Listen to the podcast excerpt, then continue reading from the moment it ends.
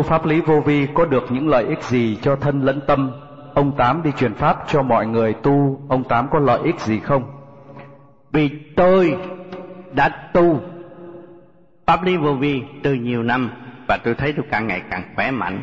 Vì đó là lợi ích cho chung của xã hội. Thay vì những người bệnh hoạn hại xã hội phải tốn hao rất nhiều.